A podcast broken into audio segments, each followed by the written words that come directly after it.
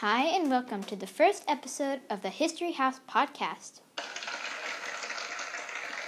Today, we will be interviewing a famous explorer from London, England, who had an interesting way of ending his exploration. But who better to tell you than the explorer himself? Wait, Diana Hudson? So good to see you. I don't think our readers know who you are. Can you introduce yourself? Good day. Good to see you too. I am not Henry, but he was my ancestor, so I will be filling in for him. Hey, did you try to tell the story without me? No, I did not tell anything about Henry or his story. We were just waiting for you, but now that you are here, we can start. Wow, I don't even know where to start. Can you give me a question? A question can help me get started. I can think of a lot of questions for you. Hmm, I know. What year did you start to sail and who did you sail for?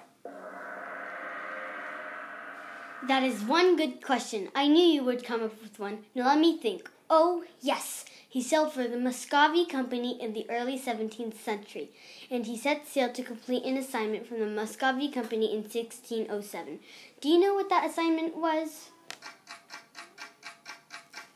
Hmm, it's on the tip of my tongue. I don't know it at the moment but I do remember it's something big and important.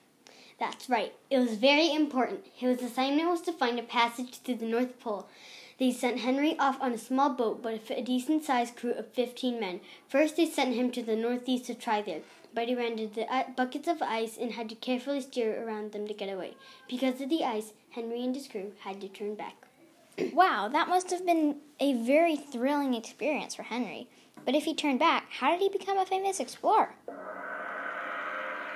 Well, he sailed four times. The second time he sailed, the same thing happened. They ran into buckets of icebergs and almost got trapped, and the crew was too close to mutiny. So they went back a second time. That's incredible. And the fact that they that he sailed four times is amazing. He must have had a lot of persistence. Did the Muscovy Company pay for all of this? He did have a lot of persistence, but the Muscovy Company only paid two times. The third time Henry sailed, he sailed for Russia. Along the way, they stopped to gather fresh drinking water, lobsters, and fish. They also traded with the Mi'kmaq people. They later encountered with some Indians. They were friendly, but some attacked Henry's crew and killed one of his men and injured two others.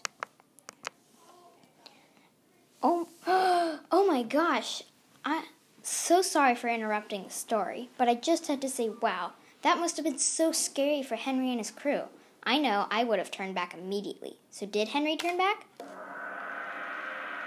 No problem. It's always all right to in- interrupt an educational speech, and no, his resistance is shown right here, right now. Because even though his crew was aca- attacked, he kept going forwards and also kidnapped some of the Indians along the way up what we now call the Hudson River. That's incredible. I bet you have some of that persistence too. Was the Hudson River named after him? Yes, indeed he did. He also named his name a bay Industry. That's so fascinating. Did he run into any other Indians? Yes, they came to Henry's crew and shot arrows at him at his crew, but Henry shot back at them.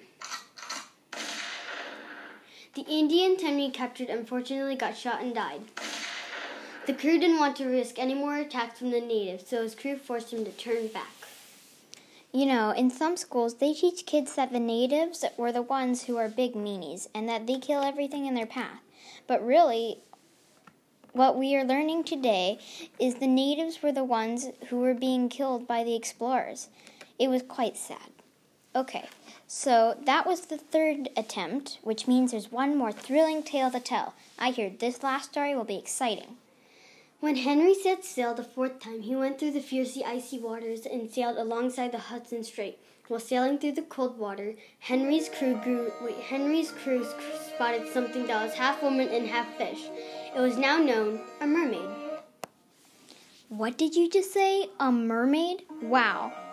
I was right. This story would be exciting. Yes, a mermaid. Now, even though that was exciting, let's get back to the story. Hudson later sailed into the Hudson Bay but they had been on sea for a very long time. But his crew grew angry and planned mutiny. So the next time they were out on sea, they tied Henry up on with his son and seven other loyal sailors on a small shallop with no supplies, and that's how he disappeared. Wait, what? Wow, that is truly an extraordinary story. Well, that will be the conclusion of the History House's first episode. See you later. Bye!